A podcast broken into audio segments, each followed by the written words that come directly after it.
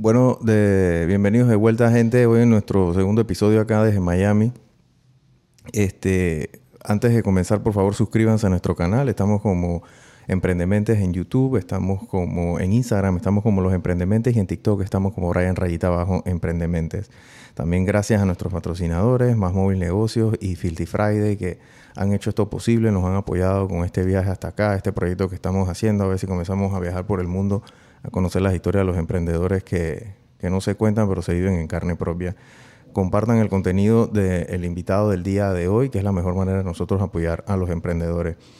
Antes de yo venir acá a, Miami, yo puse una publicación en, Instagram diciéndole, preguntando si hay gente en Miami con historias interesantes, díganme o nominen.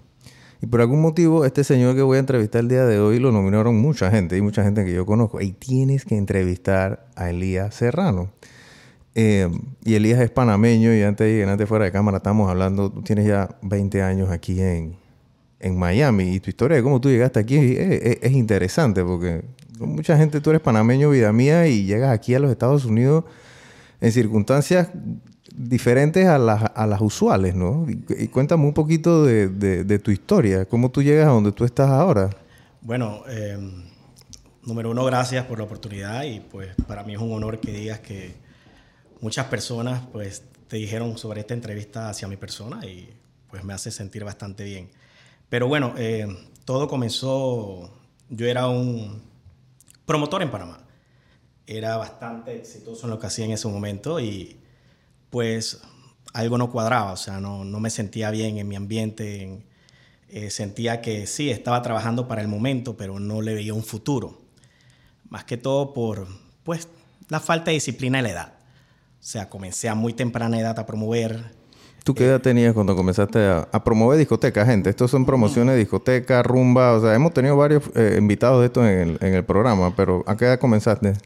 Eh, vamos a decir que los 18 años, para no decir otra edad, pero eh, comencé bien temprano. Eh, entonces, a esa edad, pues adquirí un conocimiento, comencé a estudiar el mercado, quería formar parte de él, entonces tuve que comenzar a competir. Al comenzar a competir, nosotros creamos en ese momento, o sea, imagínate, éramos unos muchachos ¿Cómo hacemos para entrarle a los grandes? Pues porque ya había un mercado seteado. Habían dos discotecas seteadas. ¿Cuáles eran las discotecas en grandes? ese momento Patatús y Rock Café, ¿verdad? Entonces nosotros teníamos que crear nuestra propia imagen y competir contra los grandes. Entonces eh, salió mi mejor amigo y yo decíamos, bueno, eh, ¿por qué no hacemos una lista de invitaciones? Porque entonces yo dije, bueno, ¿por qué no creamos la multicortesía? Entonces mi amigo dice, bueno, también podemos hacerlo, ¿qué hacemos? Agarramos y repartimos cortesías, cortesías, cortesías, cortesías, damos una hora de límite de entrada y de ahí llenamos eh, la discoteca gratis, pero comenzamos a cobrar entrada después de las 11. Bueno, comenzamos con la multicortesía y en la próxima semana fue todo un éxito. sí, así comenzamos a llenar discotecas como Escape, eh, Bacus, eh, Liquid, La Cantina, o sea, you name it, Stones, eran, eran, eran muchas de ellas en la cual o sea, nos hicimos muy populares en eso y pues la creamos de la misma manera. O sea, nosotros invadimos el mercado con algo que se llama la multicortesía y funcionó perfectamente. ¿Eso no existía antes? No existía. Existía la cortesía de que Rocafé sacaba 10 de ellas. Pero para esa discoteca ese día sí, ya. ese día y sacaba 10 para ciertas personas. No, nosotros lo sacamos globalmente y pues, claro, eh, usábamos el mercado de que la gente entrara antes de las 11 la discoteca estaba ya llena y después las 11, así tú tuvieras tu cortesía, tú tenías que pagar. Entonces, claro, ya teníamos el mercado adentro. Llenábamos y pues la gente pagaba por eso. Y el consumo también, porque la gente entraba y consumía, porque la, taquilla es como la cerecita, ¿no? El, fuerte está en el consumo. Exactamente. Bueno, sí, nosotros en ese entonces no negociamos mucho el consumo, pero para que tú tengas una idea, nosotros negociamos taquillas enteras. Entonces las taquillas te pagaban 300, 400 personas, 10 dólares la noche. Para nosotros repartirnos eso a esa edad era, era un billete. Sí, era bastante. Claro, entonces claro, yo tenía otros promotores ayudándome, etcétera. Nosotros repartíamos, pero nosotros la cabeza, que era Marco Haskin, que es uno de mis amigos y yo, nos repartíamos pues el dinero del trabajo que habíamos hecho, que era armar todo esto. Claro. Eh, cuando tú tuviste la mayor cantidad de discotecas, ¿cuánto tuviste en, lo máximo? Porque hubo un momento en la vida de rumba allá en, Panamá que, o sea, habían muchas discotecas, todas se llenaban, cada una tenía su día, pero todas andaban a full. Sí, bueno, en el momento que yo estuve no había un mercado tan grande, todavía la competencia está un poco limitada, por decirlo así, porque eran unas que otras habían ciertos bares compitiendo, habían, pero en discotecas, discotecas no era un volumen muy, muy grande. Claro, en el momento que me voy, exactamente dos, tres meses después, abre Next. Entonces Next era la más grande, etcétera. Entonces ahí comienza a abrirse otro mercado y ahí sí ya como que la gente vio que había dinero en esto y, comienzan a abrir discotecas aquí y allá, pero ya yo me había ido del país. Ok, entonces, y tú te fuiste 2000, 2004. 2004. Tú me dijiste. Eh, o sea, ¿qué te hizo tomar esa decisión? Eso, porque yo, eso, esto no es algo que tú haces de un día para otro. o sea, esto ya venía como que germinando dentro de tu cabeza. Ok, te explico. Sí, yo, a mí me iba muy bien económicamente, pero llevaba una vida muy indisciplinada. O sea, joven. ¿Qué es indisciplinada? Indisciplinada es que sales hasta la noche, eh, llegas tarde a la casa, tomas, haces cosas que no debes hacer y no, pues no cuadraba con mi persona lo que estaba pasando. Sí, qué éxito, la gente era muy popular, me sentía muy bien por eso, pero no me sentía muy bien con los resultados que yo estaba haciendo personalmente hacia mi persona. Entonces, decido, ¿sabes qué? Esto como que no es para mí, porque sí, estoy ganando dinero, pero estoy en un ambiente que, que, que, no me lleva a la disciplina que yo necesito para seguir creciendo. Eso no era sostenible, ese estilo de vida que tú tenías. Por como yo actuaba en el negocio, por mi falta de disciplina en el momento, ¿me entiendes? Entonces era muy joven en el momento que comencé a recibir dinero. Entonces la única manera en la cual yo saltar, porque era un, ambiente que me tenía absorbido prácticamente, porque sí, lo conseguí, hacía dinero en un país eh, que no era tan fácil en ese momento y además era muy joven. Entonces yo digo, no, e, e, esto me está cuadrando para llevarme más que todo a la ruina. Claro. Y yo dije, ¿sabes qué? Me voy. Y cuando decidí irme, la gente decía que yo estaba loco. ¿Cómo tú te vas a ir si tú eres tan famoso, si te va tan bien, estás haciendo tanto dinero? Yo decía, no, tranquilo, yo estoy pensando en mi futuro. Claro. Porque si yo me quedo aquí, mi futuro va a tener un límite. Claro, claro. Eh, un, un, mes bueno, ¿cuánto era en plata en, en, en, como promotor? A esa edad te podías, o sea, y hay promotores que ganaban más que yo. Te podías hacer hasta 10 mil dólares en un mes. ¡Wow! Sí. Y eso era 2003, 2002, por allá. Sí.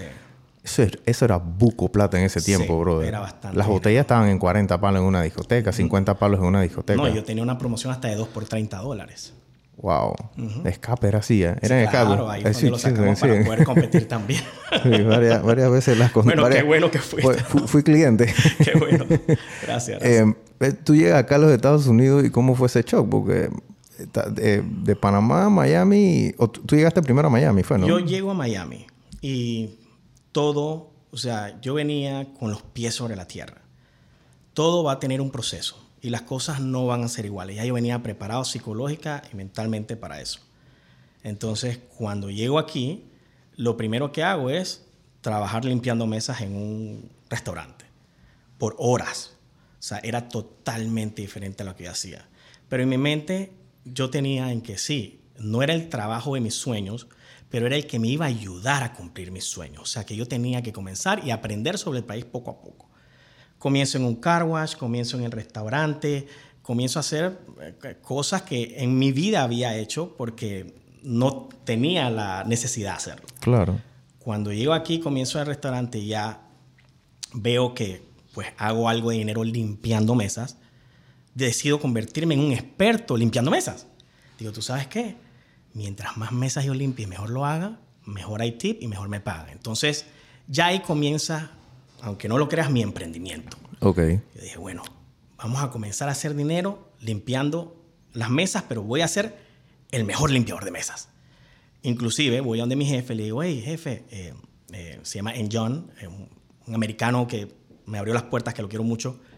Le digo, quiero que sepas algo, yo llegué aquí y yo veo cómo son los limpiamesas. Y sí, me encanta y todo, pero yo voy a ser el mejor limpiamesas que tú has tenido en la historia. Él me dice, pero ¿por qué tú quieres ser el mejor limpiamesas? Y yo no, porque yo voy a marcar algo aquí. Y quiero solamente marcar la diferencia.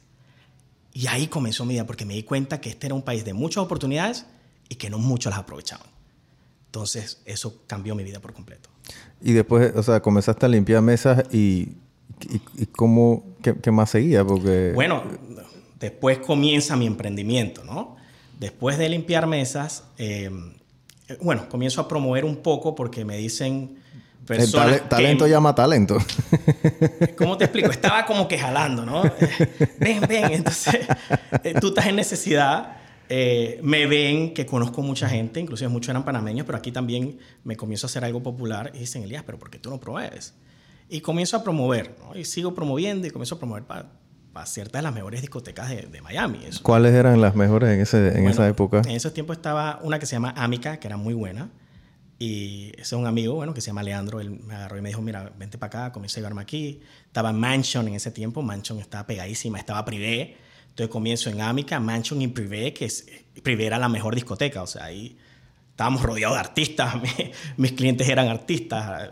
Pidiri, claro. Sosa, wow. Derek eh, ellos, te, llamaban, dije, hey, get me a table. Jamie, Foxx, sí, te llamaban, eran, eran tus panas del momento. Pues. Ellos lo que querían era una mesa y era pasarla bien. Y bueno, yo me había metido en el mundo pues bastante bien.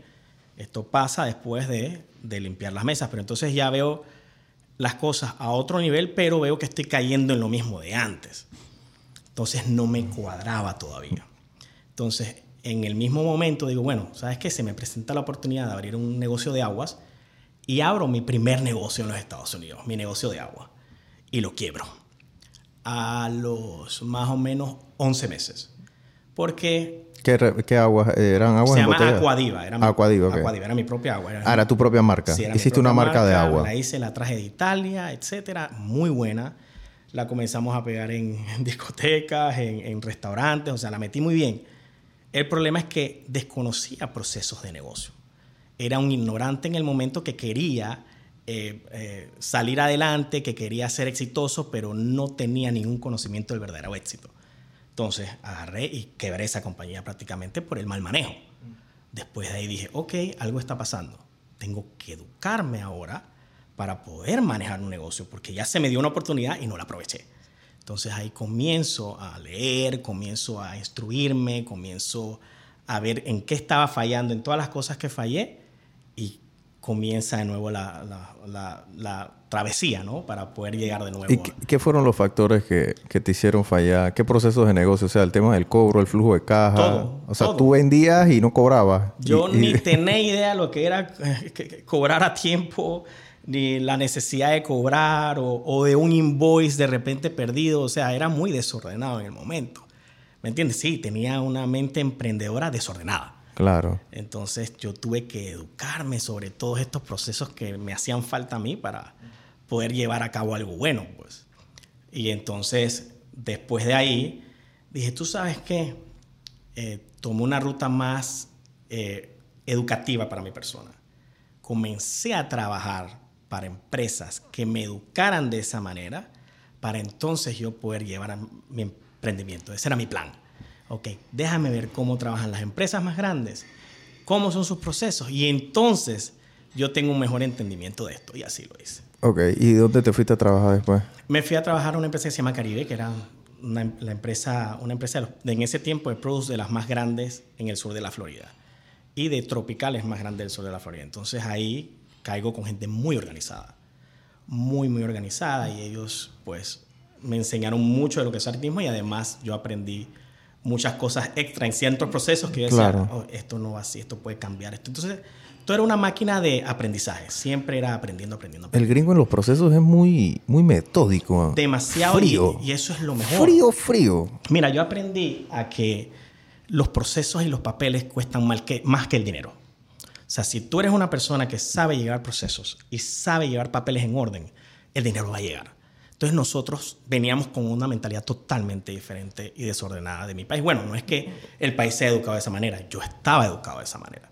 Entonces a mí me faltaba ese tipo de educación y llegué a eso. Esa fue la primera faceta. Después me fui, dije, ok, tengo que meterme con los tres más grandes para ver qué hay. Trabajé en otra compañía y ahí aprendí muchísima más, mucho, mucho más. Entonces el trabajo de esas dos compañías, más lo que yo aprendí aparte, leyendo libros, eh, educándome, viendo videos, etcétera, eso fue lo que me ayudó a, crear mi propio proceso para mi empresa. Ok, eso de manera empírica, o, tú no fuiste una o sea, no fuiste a la universidad para esto. Yo o sea, fui a la universidad, pero no en campo. Es que yo me di cuenta que eh, la universidad es una parte la cual te enseña por encima a donde tú puedes llegar, pero en verdad son los tanganazos limpios que te metes en la calle los que te van a ayudar a crecer. Claro. O sea, tú tienes que darte golpes, golpes, golpes, golpes.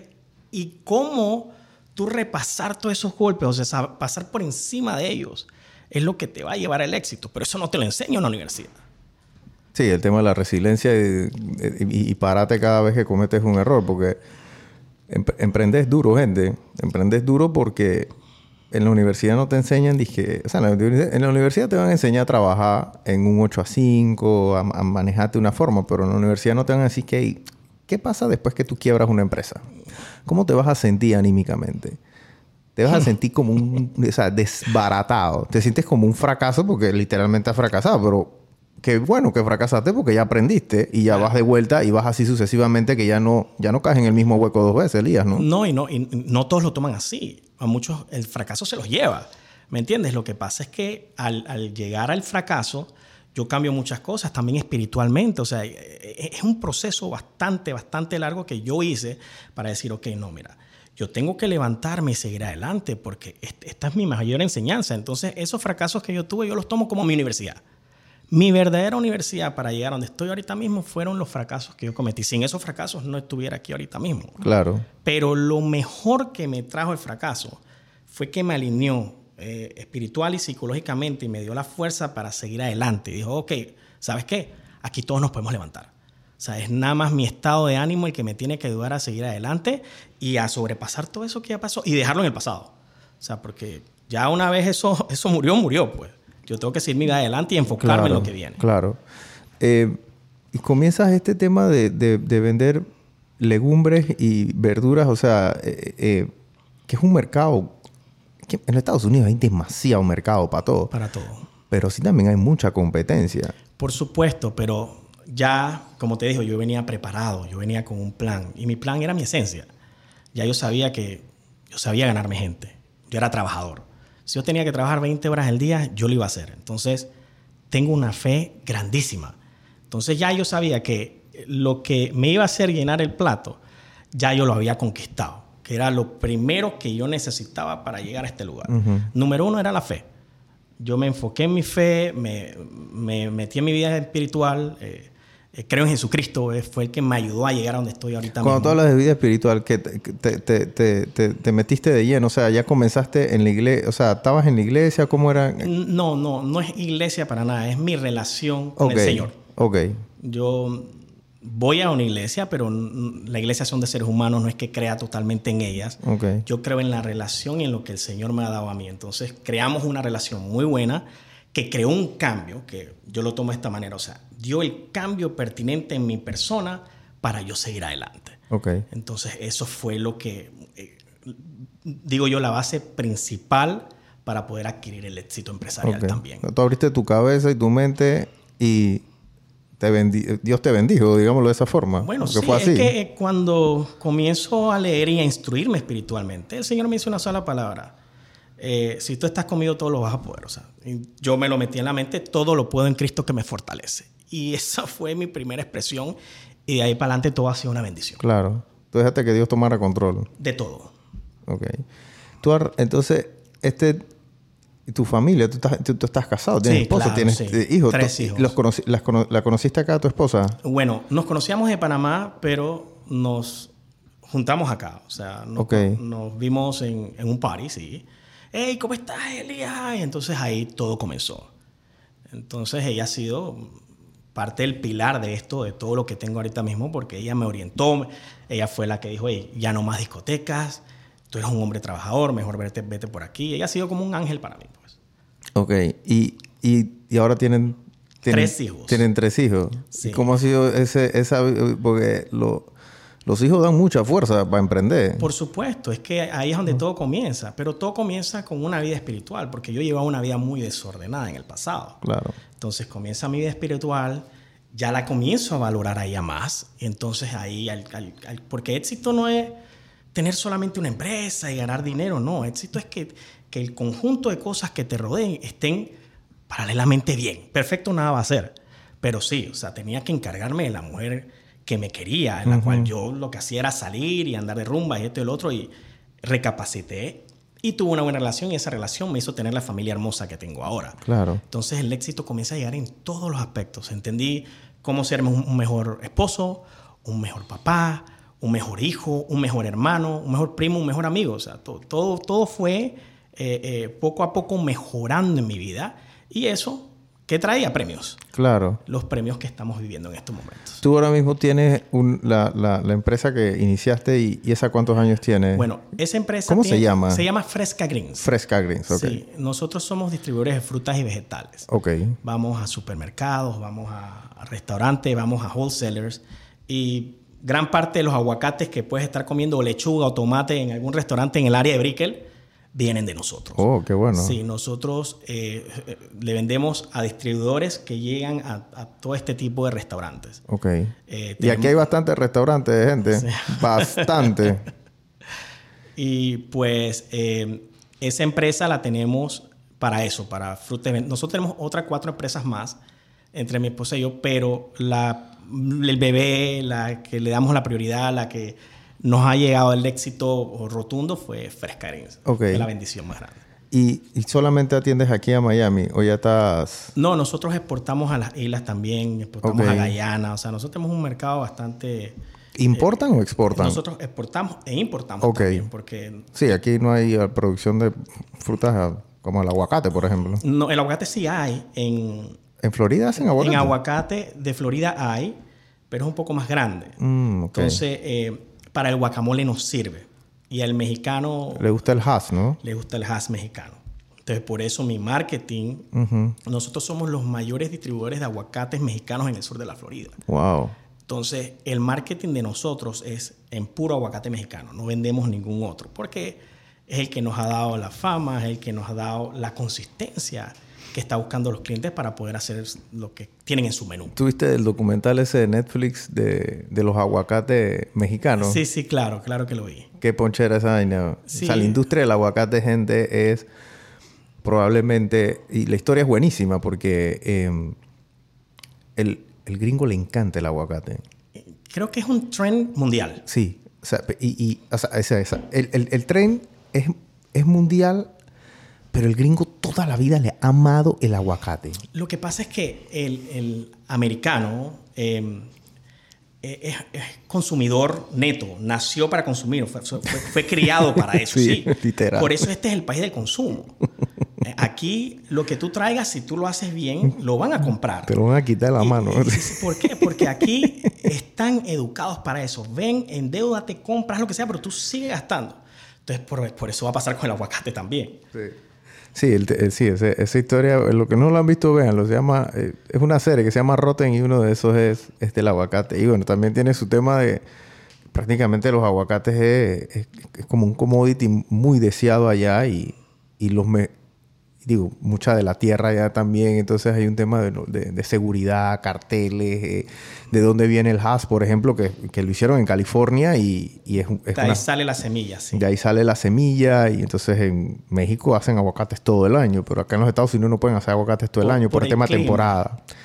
Eh, y entonces era eso, que la importación, la exportación, después cuando hacen el NAFTA, que hacen... eh, uno de los impulsadores fuertes del NAFTA fue el aguacate. Sí. Fueron los lobistas, los, los, los, los- que hacen el, el cabildeo, mm, dijeron, hey, si nosotros hacemos esto, va a haber aguacate todo el año en los Estados Unidos. Claro. Y yo creo que esa fue la cerecita del helado, que en ese momento Clinton dijo, que dale, pues está bien. Pues, o sea, que como que eso fue lo que lo empujaron en el Senado. Pero eh, es interesante. Tú ahora el tema de, frutas y vegetales en la dieta, porque el, gringo siempre ha sido un poquito desordenado con su nutrición. Yo creo que de unos 15 años para acá, 20 años para allá, ya están tomando mucha conciencia, el tema orgánico. ¿Cómo tú has visto esa evolución aquí, que la has visto de primera, de primera fila? Sí, claro, no, pero también, como te digo, ya, o sea, volvemos a nuestras raíces. La gente se dio cuenta que comer saludable es salud. Y pues ahora ya no es solo el aguacate, ahora todo es un trend. Las frutas y vegetales son un trend porque saben que dan larga vida, o sea, te evitan un médico, eh, depende de lo que comas, puedes atender tus, tus necesidades personales, tus enfermedades, etc. O sea, el celery, el beets, sí, la gente habla del aguacate, pero el, el beets, que es la remolacha, es, es, powerful, o sea, claro. es, maravilloso. Entonces, eh, en sí, cada uno de ellos sirve para algo en nuestro cuerpo. Y nosotros lo tenemos es que aprovechar y educarnos sobre ellos. Por lo menos a mí, yo te voy a ser bien honesto, yo como de todo pero a mí me gusta hacerme mi juguito todos los días que tiene algo de fruta y algo de vegetales. Entonces en ese jugo me meto lo que es necesario para mi cuerpo para que se mantenga con un buen sistema inmunológico también. Claro. Que es lo que trato siempre de proteger y no me enfermo mucho, gracias a Dios por eso. ¿Tú cuando llegaste aquí a Miami, llegaste, llegaste solo o, o tenías algún amigo, algún familiar acá? O... Tenía un hermano, tengo un hermano, okay. que él es el primero que me da aposento, pues. Ok. Eh, bueno, esa historia es bastante difícil porque Sí, yo entro aquí, eh, tengo un accidente de carro, apenas llego la semana que llego. Aquí a los Estados Unidos. Aquí en los Estados Unidos. Amanezco en un hospital casi turuleto. Además de ahí, eh, estoy en la casa de mi hermano y después, al tiempo, viene un huracán y se nos lleva a la casa. Entonces, si no fuera porque una amiga me dice, hey, vente a nuestro apartamento, te vamos a ayudar por ahora y de repente y conozco a mi esposa ahora y me saca ese apartamento y dice, mira, vente para acá, vamos a dormir en el sofá, pero por lo menos tienes una casa. O sea, no, al principio aquí fue, o sea, horrible, bastante, bastante fuerte. O sea, tú, tú, tú, tenías todas las excusas, digámoslo de esa forma, para regresarte para Panamá. Inmediatamente. Porque allá no te estaba yendo mal, Elías. No, para nada. Allá no te está yendo nada mal. Para nada. Y entonces viene este accidente y este accidente lo que pones es dudas. Claro. Pero ahí yo dije, no, tú sabes que todo está pasando por algo. O sea, todo es aprendizaje. Y, eh, y, a esa edad, reconocer esto que fue lo que, una de las mejores decisiones que pude tomar en mi vida. No por un tanganazo yo iba a salir corriendo una vez, no. Entonces yo tenía que hacerme más fuerte. Decía, por algo están pasando estas cosas. Y fue lo que logró. O sea, ya las cosas no me irían tanto, ya yo no me estreso. A mí me pueden decir, se está aprendiendo esto, se está... Nada, está bien, todo va a estar bien, ¿me entiendes? Pero para eso llegaron estas cosas. Estas cosas llegaron para hacerme más fuerte, para tener fe y no estresarme. O sea, porque hay algo que yo tengo, yo duermo súper bien. Yo duermo 9, 10 horas. Si tú dices aquí, vamos a tirar un nap, yo lo tiro. sí, sí vivo en paz, vivo en tranquilidad, pero porque sé que sea lo que sea que pase, todo está bien. Todo tiene un propósito. Claro. Eh, este, y digo, y ahora tienes otras empresas, tienes una academia de fútbol, me dijo, me dijo, ¿y cómo, cómo quedaste en eso? Bueno, eh, lo mismo, necesidades. Nosotros, o sea, yo aprendí que, que para tú emprender, tú lo primero que tienes que sondear es las necesidades del mercado. O sea, el mercado sí, puede haber gente que salió aquí, puede haber gente mucho más grande que tú, pero eso no quiere decir que lo están haciendo bien. Entonces, yo veo las deficiencias del mercado, las estudio y de ahí emprendo. Con mi propio plan, pero mi plan es arreglar las deficiencias del mercado. Eso es lo que yo hago en cómo llegar a un cliente, cómo atenderlo, cómo hablarle, el tipo de comunicación. O sea, es, un conjunto de cosas. Aquí, ya te digo, o sea, una empresa muy, muy, muy grande no puede cubrir todas esas cosas. Entonces siempre va a haber mercado para el pequeño también. Claro. Por más, por más grande que los veas. Entonces por eso yo nunca, nunca los vi o yo nunca veo a alguien como un competidor. Es más, lo veo o como un ejemplo o una enseñanza. Porque algo voy a aprender de él. O hacer algo que él está haciendo bien o no hacer las cosas que está haciendo mal. Y, ahí va mi sondeo en todos los aspectos. Claro. Entonces abrí mi escuela de fútbol por lo mismo. Eh, mis hijos comenzaron a jugar fútbol, son muy buenos, me gustan mucho cómo juega. Quería darle la mano, pero había una escasez de, de enseñanza hacia el niño de una manera apropiada. Dije, ok, bueno, llega una persona de Colombia muy conocida, se llama Iván René Valenciano, llega Román Torres, panameño, amigo de nosotros, hey, ¿por qué no hacemos esto? Entonces está todo el mundo, eh, Elías, no, nosotros queremos hacer eso contigo porque claro, tenían el respaldo de que sabían que Elías ya había logrado ciertas cosas aquí. Y que iba a ejecutar. Claro, o sea, porque... No todo se queda en el aire. Exactamente, o sea, cuando yo digo voy, vamos. Y pues pasó. Hablé con uno, hablé con otro, hablé con otro, metí de cinco de los mejores coaches del área y decidí abrir la, la academia. Pero sí, ha sido, ha sido muy fuerte, no, no ha sido nada fácil. ¿Qué ha sido lo fuerte? Es como todo, o sea, cuando tú abres algo, tú tienes que entregarle prácticamente el 100% de ti para poder Para que despegue, ¿no? Sí, porque es que hay varias maneras de despegar. Tú puedes decir, eh, oye, yo con cinco jugadores estoy tranquilo. O con 10 jugadores estoy tranquilo. Pero yo lo que hago es meterme la mayor presión posible para poder llegar al éxito. ¿Cómo es esto? O sea, a mí me encanta la presión, la disfruto. Entonces, soy una persona de metas. Amo eh, imponerme metas para poder llegar a ellas. Entonces yo digo, bueno, tú sabes qué, si yo tengo cuatro coaches, esos cuatro coaches tienen que depender de mi persona, ¿verdad? Ya tengo un liability, ya yo tengo algo en que tengo que pagar y si yo no lo hago facturar, ¿en qué se convierte? En una pérdida. Entonces, ¿sabes qué? Tengo que trabajar 100% en esto, así esto se paga solo y por lo menos tengo un club que se pague de una manera apropiada. Claro. Utilicé lo mismo que utilizo en todos lados. El trabajo fuerte, la venta, la seguridad y me convertí en ese vendedor que fui de aguacates, de discotecas, pero ahora de fútbol. Y todo gracias a Dios salió bien. Entonces estamos rompiendo récords en los Estados Unidos como, como club. Eh, abrimos con 100, ahorita mismo estamos en 115 niños. Wow. Y la que más grande había sido, creo que Weston, que había sido con 100 niños o algo así. Pero bueno, o sea, estamos, lo hemos hecho bastante bien. Hemos sido bendecidos en esa parte también. Ok. Pero nos tocó duro. ¿Y de qué edades comenzaron? ¿Comienzas desde, desde el... Tengo desde los 5 años Ok, hasta los 14 años por ahora. ok. Que esas son edades, o sea, desde los 5 años una edad, de- o sea, el que... Los profesionales comienzan a esa edad, gente. A los 4 o 5 años. O sea, esto no es que... digo, esto- estos fenómenos brasileños que, que, que entraron ahí y no sé qué, y son genios y no fueron a escuelita. Ellos fueron a escuelita. Todos estos tipos fueron a escuelita. Claro que sí. Esas canteras en Brasil, ellos lo están haciendo hace 50 años. Por eso es que están donde están. Argentina también. Sí. Acá en los Estados Unidos ese tema del soccer está agarrando está mejor, mucha sí. fuerza. ¿Y cómo ha sido el tema de Messi ahora que llegó aquí a, a Miami? Yo Bueno. me imagino si... Que el que no... El que, el que estaba diciendo si jugaba o no jugaba... Se mete, se mete a jugar. ahora sí se convirtió en el verdadero trend del área. O sea, nosotros siempre hemos tenido un tabú en el que eh, Estados Unidos no era muy bueno en esto y no se aplicaban las cosas como son para la población que tiene en fútbol, pero esto de Messi nos ha cambiado todo y nos da esperanzas. Entonces ahora el papá está mucho más motivado. Sí, nosotros te podemos decir que no fue un plan, ese no era parte del plan, pero estamos en el momento indicado para lo Claro, ha ayudado bastante, ¿no? Muchísimo. Sí, aquí el tema del, del fútbol, del, del soccer, o del, de- del fútbol latino, como del, del mundo, porque aquí el único que no le dice fútbol es, es en los Estados Unidos, es que el- la MLS compite contra la- el monstruo que se llama NFL, el otro que se llama las grandes ligas, el otro que se llama la NBA, más el otro chorro de cosas que hay aquí en los Estados Unidos acá rato y, y la MLS siempre fue como la cenicienta. Sí. Era, porque ya ahora está agarrando un papel un poquito más, que le falta bastante gente, ojo, esto, esto no es champion ni nada, pero créanme que de, de, de, do- de donde estaban a donde están en menos de un mes es, es, es inaudito, ¿no? Sí, Producto de este fenómeno. Por supuesto, lo que esperamos ahora todo es que esto siga, que no se quede ahí,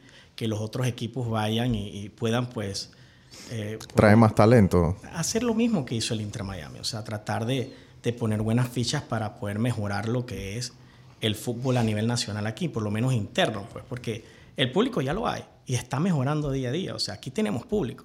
La cosa es que hay que darle buena promoción y además eh, un buen paquete al público, o sea, ellos tienen que palpar algo como Messi y de repente meterle más competencia a esto. Claro.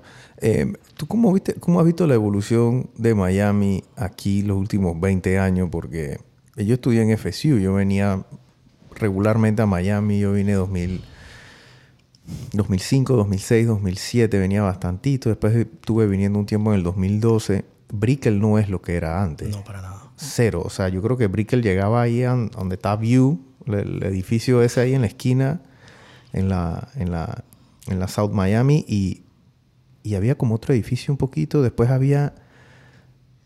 Estaba de Blue Martini y ya. Punto.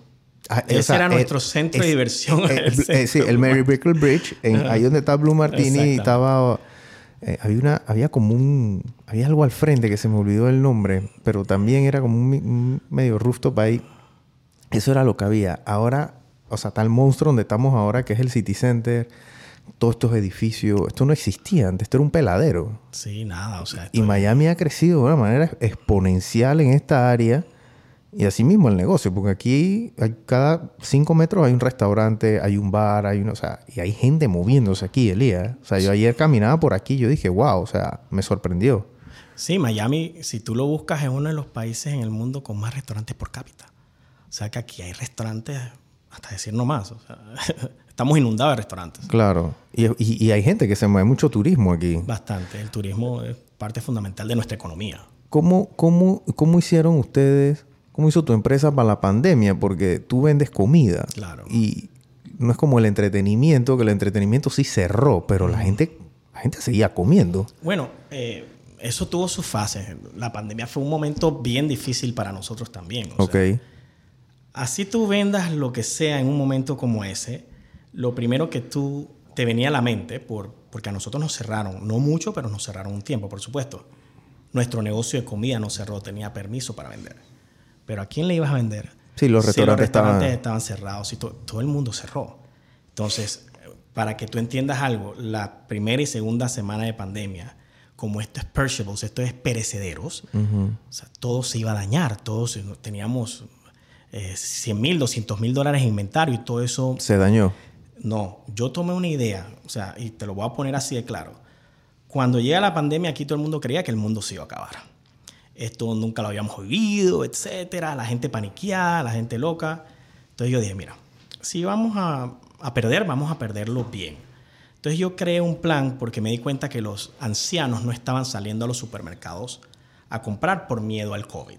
Entonces yo dije, ya que yo voy a perder, yo puse un post en Instagram diciendo que si los ancianos que estaban viendo el post me pidieran comida, nosotros se le íbamos a llevar gratis. Entonces nosotros le regalamos todo el inventario que teníamos en ese momento y agarré y llamé a unas siete, ocho iglesias que me ayudaran a hacer esto. Entonces comenzó a escribir cientos de Wow. cientos. O sea, era a manadas. Y yo digo, Dios mío, ¿ahora cómo hago para entregar esto? Porque yo lo prometí. Bueno, llegaron las iglesias, comenzaron a caer y comenzamos a darles los paquetes gratis. Todo mi inventario lo regalamos prácticamente en ese momento y se la comenzamos a entregar en su casa a los ancianos para que no tuvieran que salir al supermercado, ¿verdad? Claro. Ya esto es para decir, esto se acabó. O sea, este es el último recurso que tenemos y vamos a, pues, por lo menos a sentirnos bien de que estamos donando lo que tenemos aquí, ¿no? Eso es para llenarnos de satisfacción, un momento de, de tristeza. Porque Claro. Era un momento bastante triste. Yo había formado algo y se iba a ir de la noche a la mañana por algo que no era mi culpa. Y yo dije, bueno, Dios sabe por qué hace las cosas. Punto. Después de ahí, comienzan a abrir ciertos sectores. Te estoy hablando después de la segunda semana en la que yo comienzo a hacer mis entregas. Comienzan a abrir ciertos sectores y comienza a moverse el negocio nuevamente. Si te digo que nosotros tuvimos el mes de la pandemia y el mes siguiente bastantes apretados, sí, porque tuvo que arrancar poco a poco. Pero aquí abrieron y dijeron, no, vamos a votar por la economía, vamos a, ¿sabes? a hacer que eh, eh, el ambiente, los negocios se muevan, así que vamos a abrir. Deciden abrir y comienza un movimiento como nunca antes en la historia se había visto aquí. Se comienza a mover poco a poco, poco a poco.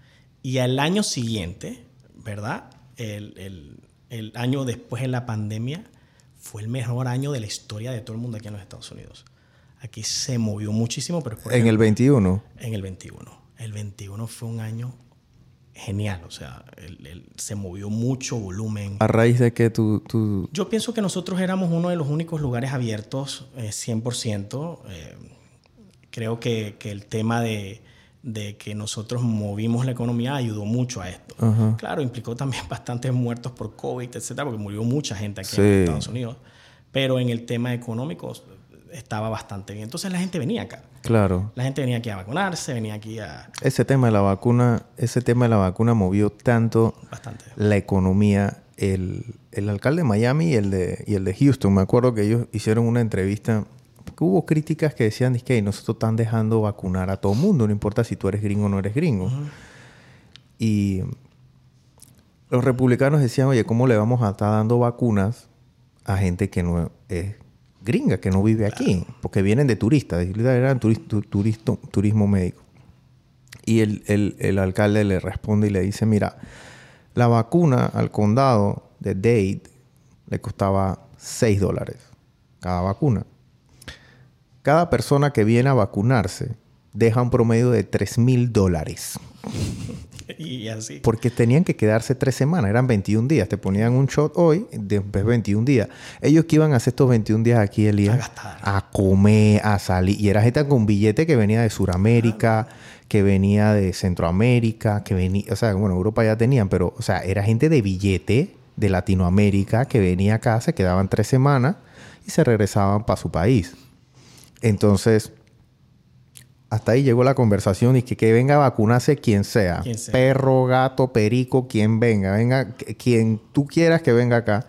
Y acá no habían restricciones acá. Las restricciones en Panamá fueron horribles. bueno, tú, tú, tú, escuchabas esos cuentos. Sí, yo tengo negocios en Panamá también y sufrieron muchísimo. Ah, ¿En Panamá ¿qué, ¿qué, tienes andando? Bueno, yo tengo real estate entre aquí y Panamá. O sea, ok. Yo, yo, tengo cuatro empresas. Una de esas es una empresa de real estate. Entonces, en Panamá nosotros le, alquilamos a personas particulares. Claro. Y nadie pagó los dos primeros años prácticamente. Ah, no, sí, la moratoria. Las regulaciones y la moratoria y esto. Bueno. ¿Acá hicieron moratoria? ¿Eso, eh, ¿O no, eso no existió acá? No existió porque aquí la gente sigue andando. Lo que sí pasó aquí fue que el gobierno nos ayudó inmediatamente para que no pasaran cosas como esta, que fue muy distinto a lo que pasó en nuestro país. Aquí apenas nos vieron enrollados, el gobierno dijo, no, tranquilo, Nada más con un clic te llevaba 10 mil dólares a tu cuenta bancaria, nada más haciendo un clic. Y después ahí con una aplicación te llevaba un cheque bastante grande para que tú pudieras sobrevivir. Wow. O sea, nosotros nos dieron dinero en la pandemia para nosotros seguir arrancando. El small business y eso fue producto y eso y eso tiene, eso ahora tiene sus consecuencias producto del tema de la inflación que se vive acá en los Estados Unidos. Nosotros en Panamá no tenemos un factor inflacionario tan fuerte, allá está el 1 si acaso no llega ni al 2%, pero acá la inflación ha crecido producto de que había que hacer eso para sobrevivir. Porque si no hubiesen hecho eso, que esa es la cosa que a mí a veces me da cosa cuando la gente comienza a criticar los subsidios.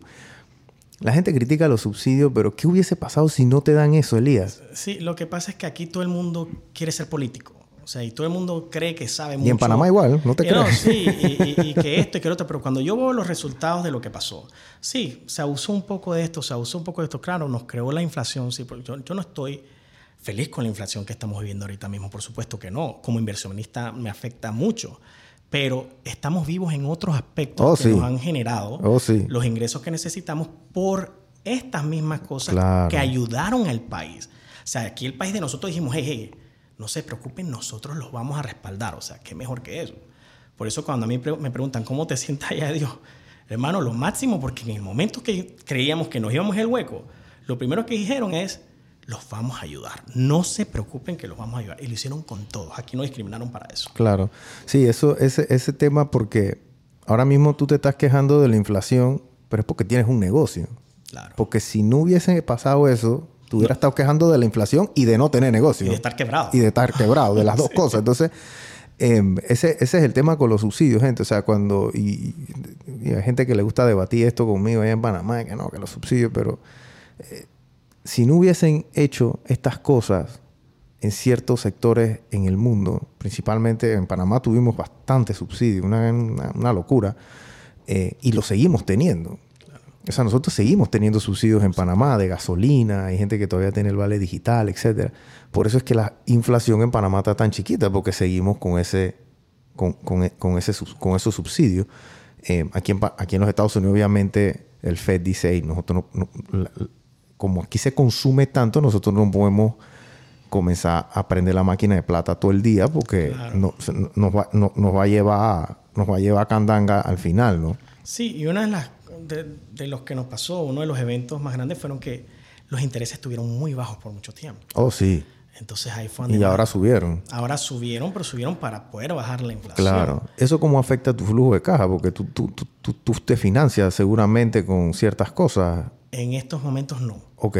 Nosotros, pues, como te digo, nos educamos para, pues, poder sobrevivir cosas como esta. O sea, eh, Fresca nosotros no tocamos. Yo, yo como dueño, yo no toco el dinero de Fresca. Ok. Fresca es una, eh, eh, sí es mi empresa, pero es Fresca y yo la respeto. Ok. Entonces Fresca es una empresa autónoma, o sea, ella, ella vive con, con sus recursos y, y, pues gracias a Dios no se tiene que financiar en muchas cosas, por supuesto. Wow, qué bueno.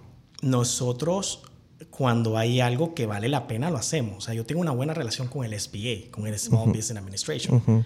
Ellos me mandan cartas todos los días, conozco al al ejecutivo de aquí de, de la Florida. Y es porque él fue uno de los primeros en confiar en mi negocio. Ahí nos presta el dinero para, no, para nuestro negocio. Y de ahí pues comenzó la relación con ellas a intereses muy bajos. Cuando yo compro un edificio con ellos, lo compro al 2.8%. Ahí sí vale la pena. Ese es un dinero prácticamente gratis. Sí. Entonces, en ese caso, claro que sí utilizo los recursos de, de, ellos para yo poder pues financiarme a un interés bastante bajo. Claro. Pero ahorita mismo no tratamos de no utilizar porque el dinero está costando demasiado en este momento. Oh, sí. ¿Cuánto, Entonces, tan, cuánto tan las? Bueno, ahora mismo el cupón de, de, del FETA a, a cuatro y medio. Así que el préstamo no va a estar por menos de 6. No, está en lo más bajo que puede encontrar es 5.95. Wow. He visto por ahí 5.75, pero no, todo está arriba de 6. Eso, está, eso es alto para altísimo. los Estados Unidos, pero altísimo. Allá en Panamá nosotros estamos acostumbrados a esas tasas, gente. Allá en Panamá tú sabes que te meten la yuga con 10% al mes y la gente está contenta, pero acá en los Estados Unidos no, brother. Acá y acá no hay préstamo. Bueno, acá hay prestamistas, pero eso es otra clase de cosas, pero 10% acá es inaudito, eso no existe acá. Es demasiado, demasiado alto. Entonces, ahorita mismo, o sea, si tú quieres comprar una propiedad, si tú quieres comprar un negocio a, esos intereses, te comen. No vale la pena. Entonces, nosotros los inversionistas que somos eh, un poquito más eh, eh, pasivos, por decirlo, o sea, que no, no entramos en desesperación, no, no invertimos. Yo claro. quiero decir, hey, vamos a esperar, tranquilo, algo viene por ahí, ¿entiendes? Y si no viene, pues vamos a seguir esperando, vamos a seguir vendiendo aguacates. Pues. Sí. Entonces, sí, sí, porque no, no, es, no, es tirar, no es tirar swing al primer lanzamiento, como no. decía un cliente mío chino. Bueno, yo jugaba pelota y eso no nos entrenaron. Sí. Trata de nunca irte con la primera. Hey, de, you, wait your pitch. Sí, y, pues, y eso es lo que estamos haciendo. Ahorita mismo todos estamos, yo chequeo el mercado todos los días. A ver, ya ha bajado un poco, hay un... Se, se, se, ha estabilizado, como dicen acá, ¿no? Se ha sincerado un poco. Yo no puedo decir estabilizar porque estamos en un mercado exagerado. O sea, esto que está pasando aquí, esto no es un verdadero mercado, esto es una exageración. O sea, a, a, a, para que la gente entre en contexto, explícale qué es lo que está pasando ahora mismo en el real estate aquí en Miami y cómo un lugar antes te costaba mil dólares el alquiler y ahora te está costando cuatro mil. Sí, lo que pasa es que empresas muy grandes comenzaron a comprar lotes muy grandes de, de, propiedades. Entonces lo hicieron con esta intención de subir el mercado, aprovecharon los intereses bajos. Entonces el real estate lo están controlando tres o cuatro empresas muy, muy, muy grandes. Okay. Entonces eso nos creó la, parte de la inflación la que estamos viendo ahorita mismo. Claro, ahora estamos en un momento en que las... Eh, la aplicación para un préstamo están en la parte de los más bajos en muchos años, o sea que ya se ve claro. que puede llegar ahí a un balance el mercado. Hay gente solicitando menos préstamos. Mucho entonces. menos porque los intereses son muy altos, no pueden pagar, es mentira. No es rentable. O sea, tuvieses que vender tu producto a 100% más de lo que lo estás vendiendo para pa sacarle, porque acá sí te cobran impuestos, gente. Esto no es como en Panamá que tú te haces el vivo y que no voy a declarar, le dices al contable y ponme ahí que yo gano 30, acá no. Casi te tocan la puerta. Sí, y, y, y no es, bueno, sí, a, a, los 30 días aquí ya para afuera. O sea, tú, porque hay leyes que protegen claro. eso. Sí, en Panamá dos años, tres años. Sí, no, allá en Panamá. Si acaso. Sí, que allá en Panamá. Digo, y que eso es otra realidad, gente. Y, y eso es algo que, bueno, Elías ya, lo ha, ya, ya ha tenido 20 años haciendo lo que... Si hay algo que pasa aquí en los Estados Unidos, son dos cosas que tú vas a tener bien segura. Una, que tú siempre te vas a morir. Alguien, todo el mundo se muere y vas a pagar tus impuestos. Y aquí si tú no pagas tus impuestos, hermano, eso es una sentencia de muerte. O sea, aquí lo vas a tener que pagar sí o sí. Allá en Panamá no, la gente allá en Panamá declara lo que le da la gana y el que quiere pagar, paga, el que no quiere pagar, no paga. Y la DGI dice que sí. no hay ese, ese enforcement, no, no, no, no, no, le meten, no le meten disciplina a eso. Eh, pero acá en los Estados Unidos sí pasa eso. Claro, pero también pasa porque el el que vive aquí, el que ha nacido aquí, lo ve. Oh, sí. Lo ve en las calles, los ve en las escuelas, los ve en las canchas de fútbol, los ve sí. en, la, en, las playas, los ve en la protección. Nosotros lo palpamos, o sea, aquí pagamos impuestos con orgullo. Y, ese, ese es lo que tenemos aquí en los Estados Unidos. Cuando tú pagas tu impuesto y tú ves el aeropuerto que tenemos, o sea, claro, Miami no es un lugar perfecto, pero es hermoso. O sea, lo que ha pasado en Brickell, lo que ha pasado en Miami Beach, eh, cuando tú vas a, a, donde están los, los barcos, eh, los, cruceros, eh, esto es un lugar muy, muy bonito. Pero eso lo han hecho nuestros impuestos también. Claro. Entonces tú ves que... Bien invertidos. Valen. Bien invertidos. Cuando tú, mira, cuando tú pagas los impuestos aquí al final de año, tú dices, valió la pena. Sí, y aquí, aquí los condados o los municipios, digámoslo de esa forma, para que entre en contexto allá en Panamá, el municipio de Miami, digámoslo de esa forma, eh, la recolección que ellos hagan, ellos tienen que invertirla el 100%. O sea, eso no puede quedar y que hay plata en el banco para el año sino Eso, todo, todo eso está presupuestado. Y entonces cuando tú escuchas esos cuentos, dices que bueno, lo que pasa es que allá en Miami no hay basura. Y es verdad, aquí no hay basura, gente. O sea, tú puedes comer en el piso aquí en la acera y no pasa nada. O sea, aquí, yo no sé, la gente no vota, yo digo, obviamente sí y se consume, pero la gente es muy consciente y también todo está limpio, etcétera. O sea, es un tema de cultura también. O sea, acá todo el mundo follows the rules. Sí, porque, son hay estrictas. seguridad, o sea, hay una certeza de que te van a castigar si tú no haces las cosas bien. Aquí no hay relajo con eso. No hay que ir que. Y con 5 dólares y me fue. Di que tú sabes, di que me, me, me, van a poner una boleta y yo le doy para la so O sea, eso acá, hermano. Eso, no, o es el hijo de no sé quién y por no. tú, echas estos cuentos acá y la gente se. Yo me imagino cuando tú llegaste acá a los Estados Unidos y tú echabas esos cuentos, los gringos se quedan y que. ¿Ah? ¿Cómo? eso, aquí eso no existe aquí. Eso no, se puede hacer. Pero una pequeña historia, lo que más siente cuando tú llegas aquí es dolor, porque es tan estricto que tú dices, oh my God, ¿para qué vine acá? Pero claro, cuando te comienzas a educar que de esa manera estricta vas a llevar una mejor cultura, vas a ser un mejor ciudadano también. Una mejor sociedad. Tú dices, oh, pero tú sabes qué, lo que estoy viendo alrededor se ve bastante bien, o sea que por algo pasa, pero acostumbrarte a eso cuesta. Es que el juega vivo, gente, no es sostenible. Jugar vivo no es sostenible. Tú no puedes jugar vivo todos los días de tu vida porque hay un día que te van a jugar vivo a ti. Entonces, esa es la mentalidad. Y no te voy a decir el panameño, porque el panameño que que el panameño juega vivo, pero el mucho, mucho latino es así también. Y yo creo que llegan aquí y cuando ven, y no solamente Estados Unidos, vamos a hablar de Europa o Asia o China, por ejemplo, que allá es otro mundo. Eh, el proceso, la disciplina, hay 20 personas que quieren lo mismo que yo quiero, ¿cómo yo puedo? O sea, bueno, ellos me pueden ganar en esto, pero trabajando no me van a ganar.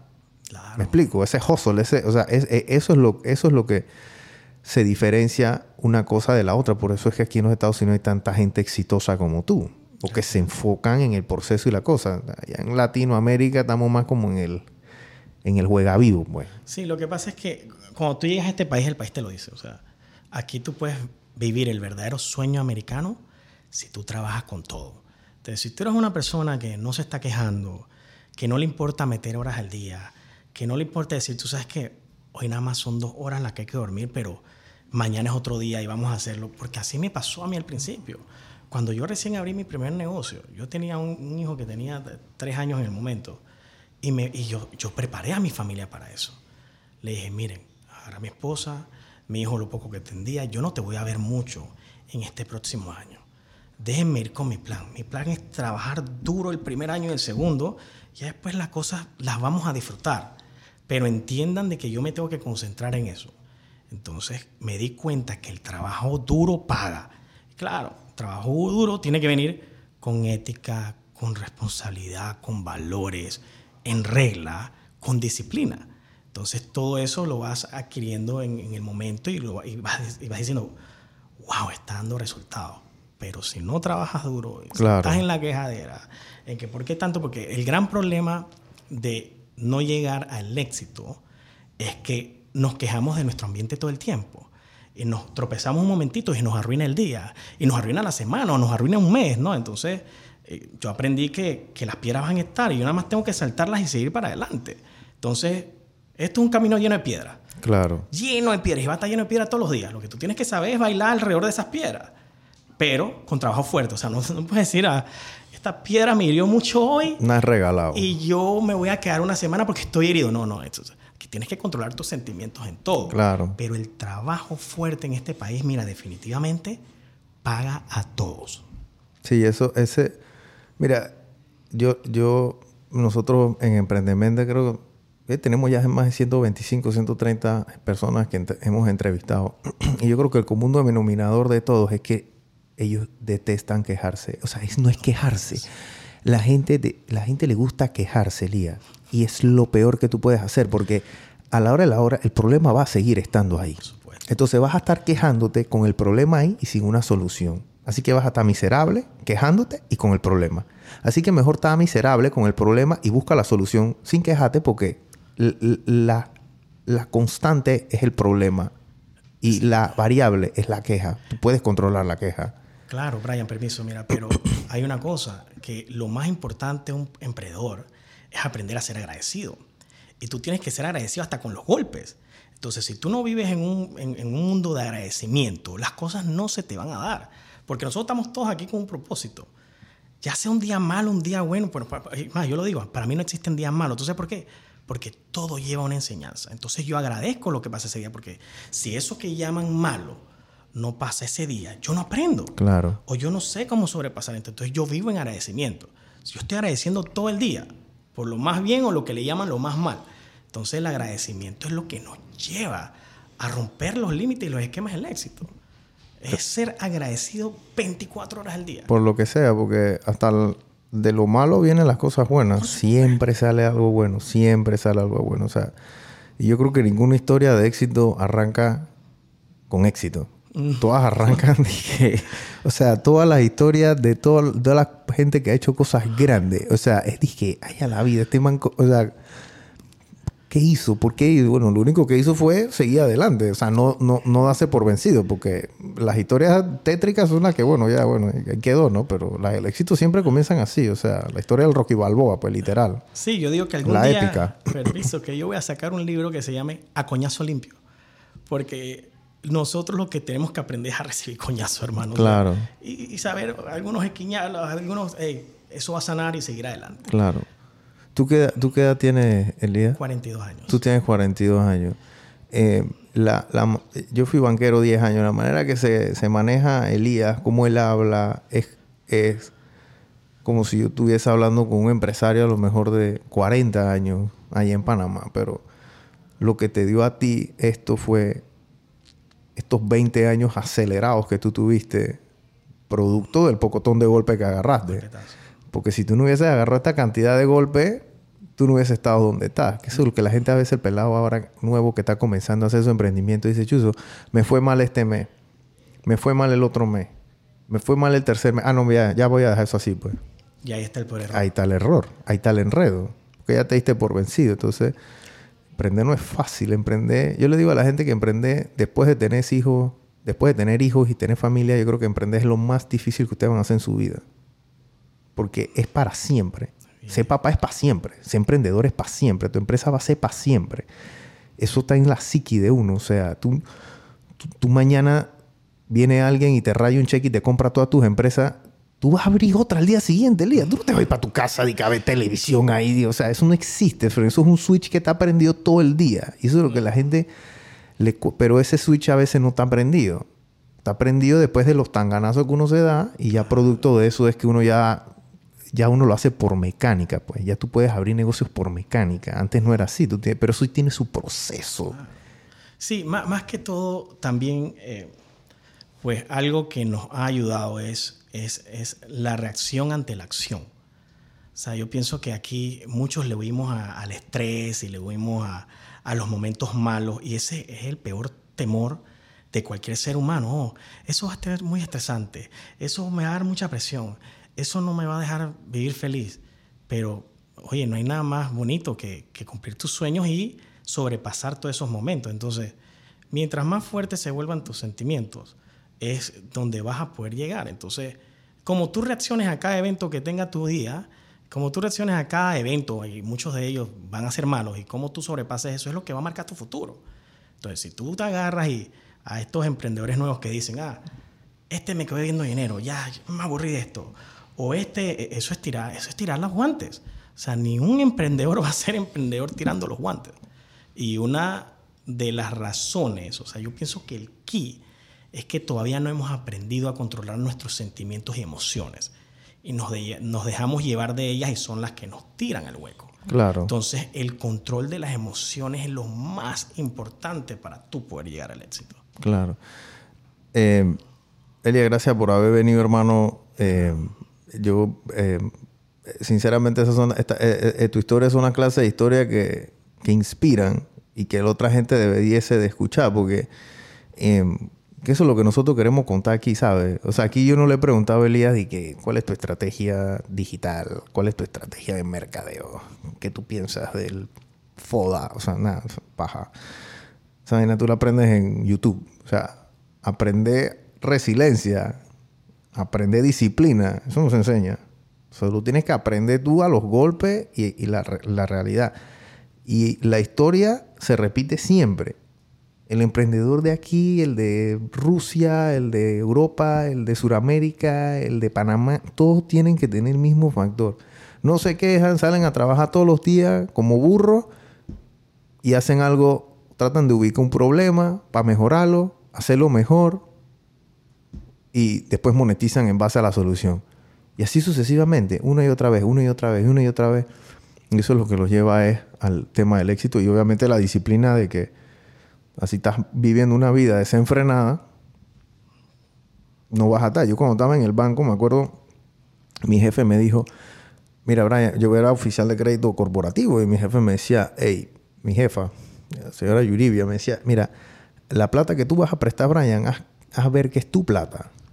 Cuando tú vas a prestarle plata a un cliente, haz ver que es tu plata. Así que tú tienes que preguntarle si él está casado, tú tienes que preguntarle si... Eh, él paga bien sus cuentas, si él es disciplinado. Pues si le gusta mucho la fiesta y le gusta mucho la ponchera, entonces no va a estar viendo el negocio, va a estar viendo la fiestecita y la cosa. Si es una persona que no es disciplinada, entonces no, a lo mejor tú le vas a prestar tu plata a él y cuando él te tiene que pagar, ¿qué te va a decir? Que no tiene o que no pudo porque se la gastó en un bote o se la gastó en un viaje o se la gastó en un reloj. Entonces, esa disciplina y el sacrificio que tuviste que hacer por muchos años. Por supuesto. No, y bueno, es que no vayamos muy lejos, yo estuve ahí y yo tuve que cambiar eh, malos hábitos por disciplina. Porque los, yo vi que los malos hábitos no están dando resultados. ¿Y la, diferencia la viste? Por supuesto. El primer año, Brian, no te voy a mentir que es dificilísimo. Tú tienes un estilo de vida al cual estás acostumbrado con exceso, salidera, rumbera. Y plata en el bolsillo, porque te iba bien. Eh, bueno, eh, en el momento que decido ya renunciar, ya no me iba tan bien. Ok. ¿Me entiendes? Pero eh, es lo mismo. O sea, yo decía, mira, es la misma matemática a la cual yo salí huyendo de Panamá, que yo sabía que me iba a enterrar un hueco, y estoy haciendo lo mismo. Entonces, dejar todos esos vicios y dejar todas las cosas y, y malos hábitos que yo estaba haciendo fue bastante difícil, pero yo estoy viendo los resultados ahora. Claro. Se, notan, no los vas a notar ni el primer día, ni, ni la primera semana, ni, ni, el primer año tampoco. Pero sí te das cuenta que las cosas están cambiando tu manera de pensar también. Entonces ya vivir una, una vida lejos de la esclavitud de los vicios te da mucho más eh, en, poder pues enfocarte a donde quieres llegar, muchísimo. Y eso fue lo que nos ayudó. Y bueno, y como lo mencioné, yo tuve que ir de una manera espiritual y doy gracias a Dios por ese momento. O sea, que ese momento llegar a, mi vida es lo mejor que me ha pasado. Claro. Bueno, Elías, gracias por haber venido, hermano. Eh, sigan a Elías. Nosotros vamos a poner las redes sociales de él aquí en, la pantalla. Eh, tu historia ha sido, cuando vayas a Panamá, avísanos para que pases por allá por el estudio. Nos tomamos un café allá, vamos ahí, comemos, porque eh, esta es la clase de gente que usted tiene que conocer allá en, allá en Panamá, gente. O sea, gente, gente como Elías que, que está clarito cómo es el asunto. Y nosotros no hemos comenzado, yo lo, yo, lo conocí hoy, me explico. esto, no que está, dije, no, esto está scripted, no, no, no, esto es así. Porque no es mentira, es así.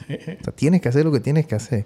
Gracias, Elías, y espero verte pronto allá por Panamá. No, gracias a ti por la oportunidad, en verdad. Eh, me siento muy feliz de lo que estás haciendo y, y más que todo me imagino que en tu mente está ayudar a los demás, ayudar a los emprendedores, darle a demostrar que sí, allá afuera hay un campo y oportunidades y pues tú eres una línea para eso y te lo agradezco también. Gracias, gracias. Yo sé que muchos emprendedores van a estar detrás de ti para eso. Claro, y es difícil, gente. Emprender no es fácil, pero no es imposible. Así que gracias, Elías. Hasta la próxima. Gracias, Brian.